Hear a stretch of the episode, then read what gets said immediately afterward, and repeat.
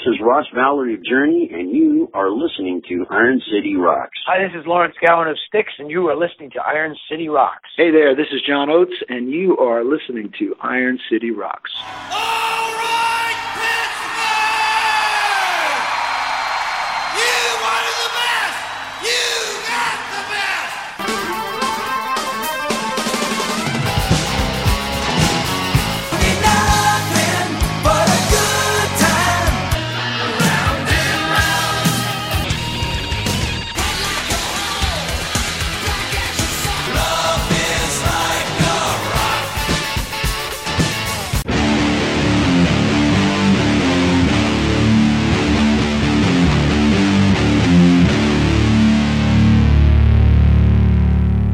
welcome to episode 362 of the Iron City Rocks podcast. I'm your host, John, coming to you from the Iron City of Pittsburgh, Pennsylvania, bringing the best rock, hard rock, heavy metal, and blues talk on the net.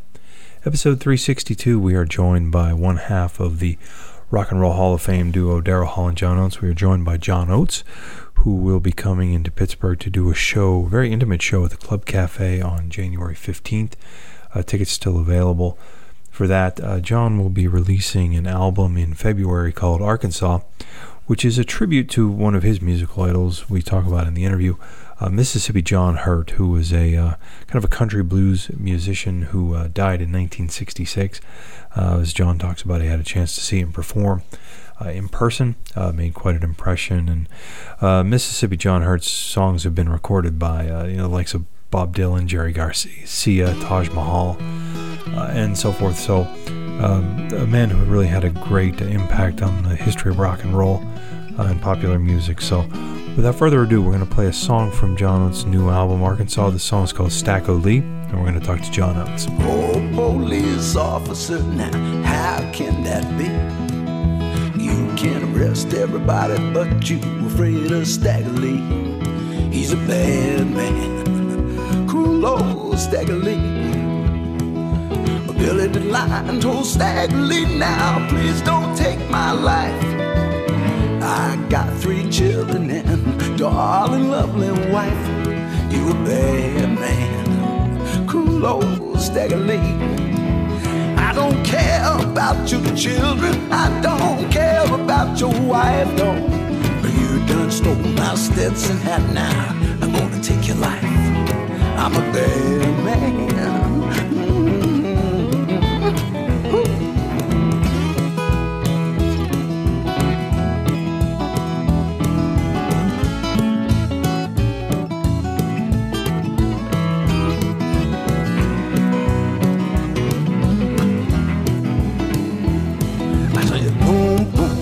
boom, boom, went that 44.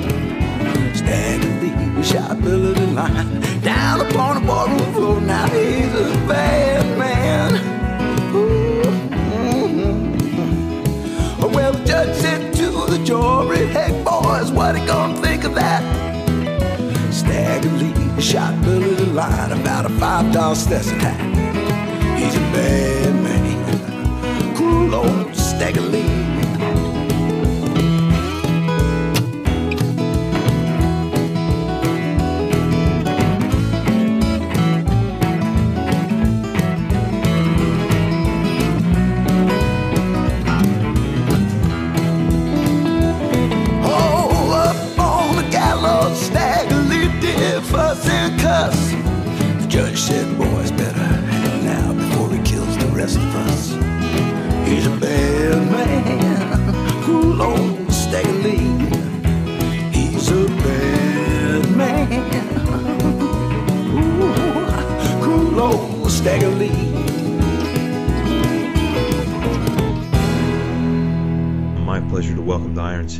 We have Rock and Roll Hall of Fame member John Oates on the line. How you doing, John?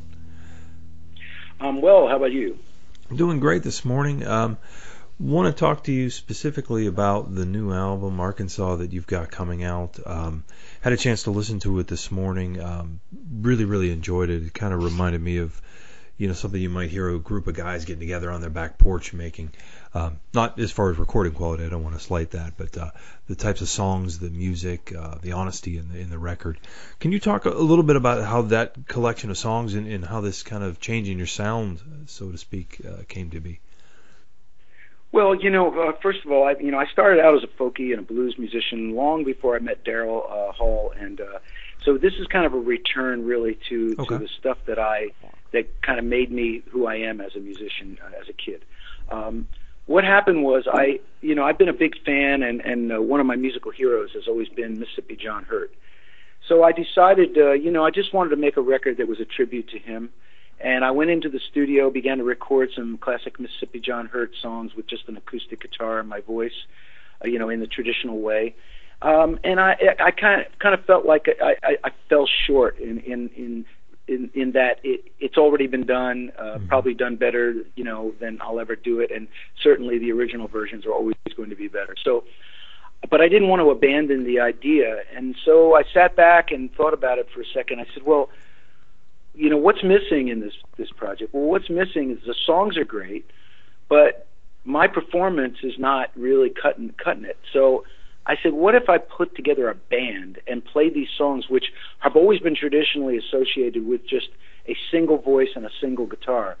What if I have a band reimagine these songs? And uh, I assembled this incredible band, uh, you know, with people like Sam Bush and Russ Pahl and Guthrie Trapp and all these amazing uh, musicians, and uh, went into the studio as a, as an experiment. And from the very first track we cut with this incredible band, my I looked at my engineer and, and he looked at me and went, "Wow!" And I said, "Yeah." I said, "This is something different and it's special and there's magic here," um, and that's how it started. So. Um, from that point on, we just, uh, you know, it was full steam ahead. You know, I put my head down and we just recorded everything and recorded it live to tape. Um, I sang live, played live. There was hardly any overdubs on this entire album. In fact, I don't think there are any. Uh, so what you hear on this record is exactly what happened uh, in the recording studio. Now, was, this how much time you know when you assemble this group of musicians versus when you uh, try to cut these literally solo? Um, did you spend you know arranging? Did you talk about you know here's what I want the mandolin to do during the song, here's what I want the pedal steel to do, or do you just kind of hey like guys let's do this song and see how it comes out on the other end? It was very collaborative, um, but at the same time, it was I, I, I directed it as best I could. I had a once I heard the sound, and once we recorded one track, I knew that, that there was something special going on. But at the same time, the the musicians I chose, I, I chose them for a reason because I knew that their sensitivity, their ability to listen, uh, and their skill at, the, at their instruments was really on an extremely high level. So when you assemble a, a group of musicians like that, you don't want to hamstring them by direct, overly directing them, but at the same time, uh, you know, I was like uh, I was kind of like the musical traffic cop. In other words, I kept the I kept the I kept all the traffic going in the right direction, but I didn't tell everybody how to drive. Let's put it that way. Right, which is, is the great thing to do. You know, let let the musicians who are you know skilled at their instruments do their thing, but you know you've got to be responsible to make sure that you're not clashing and you know that's Yeah. certainly and there was a wide variety of songs. So I wanted to make sure there was a coherency between the Delta blues, the ragtime, the swing, you know, stuff that was, you know, and then what what began to emerge. The the album was really kind of this thing that just constantly evolved and constantly grew. Um, it started out as Mississippi John Hurt, but then what I started to do was I thought I need this is sounding so amazing. I want to broaden out the concept of the record, and so I thought, what songs were contemporary with his earliest recordings? Now he recorded uh, for a very brief period of time in the late 1920s, from about 26 till 29, um, and um, I thought to myself, okay, let me let me paint let, let's paint a musical picture of the type of music that was being played on the earliest phonograph records that were really that people could hear and what actually really formed the foundation of American popular music. And so I I did some research and I and I found out the songs that he actually liked. He was a big fan of Jimmie Rodgers. So I chose that that classic Jimmie Rodgers song, "Miss the Mississippi and You." Um, he was also uh, he, he kind of had a ragtime finger picking style. So I went and did a Blind Blake song, and Blind Blake is pretty much acknowledged as one of the the the, the best, you know, or if not the the most influential ragtime guitar picker uh, of that era. Um, you know, so I I kind of approached the record like that, and then of course I wrote two original songs that I thought would really kind of, in a way, move the record into the future and tie it together with where I'm at now personally, but also there was one song called Dig Back Deep where I literally the title of the song says it all. It's I, I'm describing what I'm doing on the record. Mm-hmm. I'm digging back deep into the past, into my earliest influences. So those two originals I thought were were appropriate for the record. Now, as a guitarist, uh, um, did this kind of stretch the boundaries of your playing, or how did you, you know, incorporate their styles while making it John Oates? Uh, well, I'm I'm the I'm the I'm the glue. I'm the Mississippi John Hurt glue on this record. Meaning, most of the guitar parts that I'm playing are really right out of the Mississippi John Hurt songbook. I am literally playing exactly the way he played. Um, I had the good fortune of meeting him, hanging out with him, seeing him, you know, playing, watching him play in, in my friend's living room in Philadelphia in the late '60s. Um, so I have a first-hand experience with this music, and it's not something I just learned from a record or learned from a you know a book. Um, so I was I'm being pretty pretty uh, pretty faithful to the original styles, but it's the accompaniment that's surrounding what I'm doing mm-hmm. uh, it, that's that makes it unique. So uh, and then of course you know there are some you know original things I'm doing as well, but but when it t- comes to to my my role in this record was to be the uh, the the kind of traditional center to the record. Mm-hmm. Now. Um in addition to you know this type of music, I mean, do you consider yourself kind of a student of, of a lot of the like the early American rock and blues and and such, or is this just kind of a particular interest? This particular you know John Hurt. Well, in the last, you know, I mean, my, you know, moving to Nashville about ten years ago, I, I began to get much, very much involved in the Americana genre of, of music. Mm-hmm. The, the players, the people who were involved in it, have become my friends, and it's really where my sweet spot is in terms of my solo work. Um, but w- what I began to do, I began to get, be, really become fascinated with the earliest days of American popular song, and I began to relate it to my my own life. And I thought to myself, well, you know, I've made my entire my entire career is based on making hit records. Mm-hmm. That's you know, it's what I've always done. It's what's made me, you know, who I am in in a certain way. But I said, you know, I don't really know a lot about the earliest days of American hit records. Mm-hmm. Uh, the invention of the phonograph uh, coincided with the music that I'm making on this record, and it all began to, to make sense. It all it was like this jigsaw puzzle. It all came together. I thought, okay, here, all of a sudden, Americans can, for the first time, have a have a machine that will play music in their home, which was very unusual uh, for people. Because prior to that, you had to go out to hear someone play. You couldn't just um, you, that was the only way you could hear music, or else someone had to perform it in your living room. Right. So I, I began to think, okay, what what what were the earliest um, hit records? One of, one of the ones that I found was uh, a song by Emmett Miller called "Anytime." Uh, so I included that in the in the in the album, and I thought to myself, so this is the the record now. The album has become not only a tribute to Mississippi John Hurt, but a celebration of of the earliest days of American popular music. When you look back at some of these songs that were, you know, you know, popular American songs, and you look at you know, obviously you and, and Daryl had kind of the Midas touch for, for many years in creating some of the, you know, the soundtrack to many people's lives. Do you see commonalities in, in maybe the song structure or things like that that, that, you know, to you when you listen to it says, you know, this is what's going to be a hit or this might be, you know, call it an album track if you, if you want, but, uh, do you see similarities at all in the structure? Well, uh, you know, I, I see if you're talking about the musical structure of the song itself. Right. Um, yes and no. Uh, the, the the popular song format, the the format for a popular song has changed.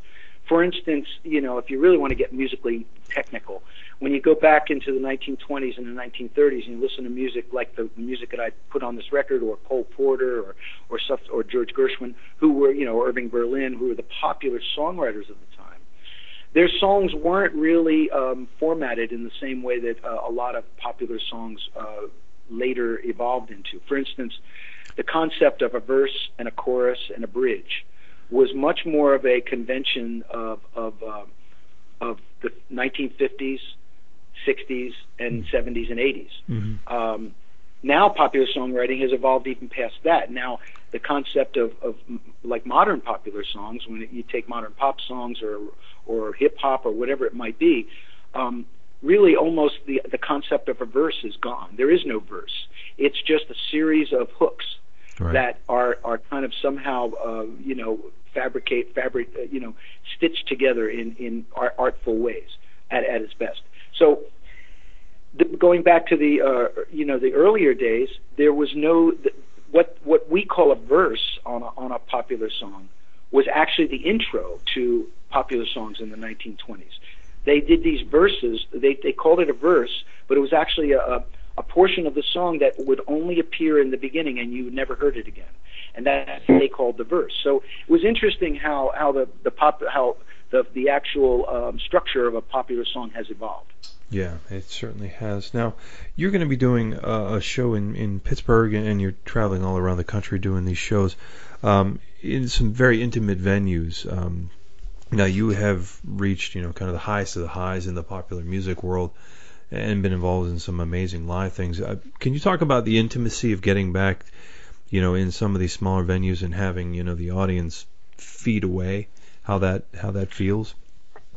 Well, it, it's it's it's what this music uh, deserves. It's it's the best way for me to communicate the, this this music and tell these stories. Which I tell a lot of stories. I, I I try to put these songs into context. Basically, the conversation we're having right now is what I intersperse into the show, mm-hmm. uh, because I, I try to let people under try to help people understand the context of this music. And when they understand the context of the music, the music takes on a completely different.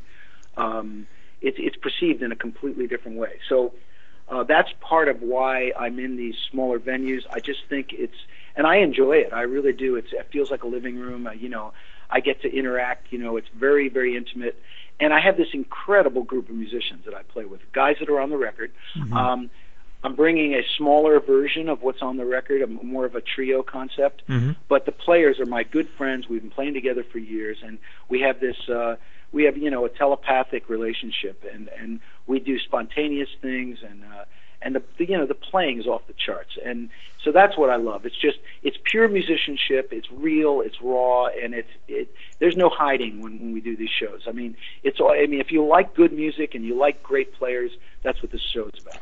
Yeah, and it's it's fun to listen to musicians when they do these types of, of uh, tours sometimes it's almost like a, a battery recharging you know you know in the yep. world of yep. mo- you know arena shows and stadium shows with the lights and the pyro and video screens sometimes it's nice to strip all that away and you know a stool and a microphone you know that's a it's a wonderful way well, to well that's right i mean and i am doing those shows with daryl you know we're doing mm-hmm. these giant arena shows uh, in fact we're coming back again in late spring uh, back to Pittsburgh with a giant arena show with, as you said, video screens and lights yeah. and the whole bit.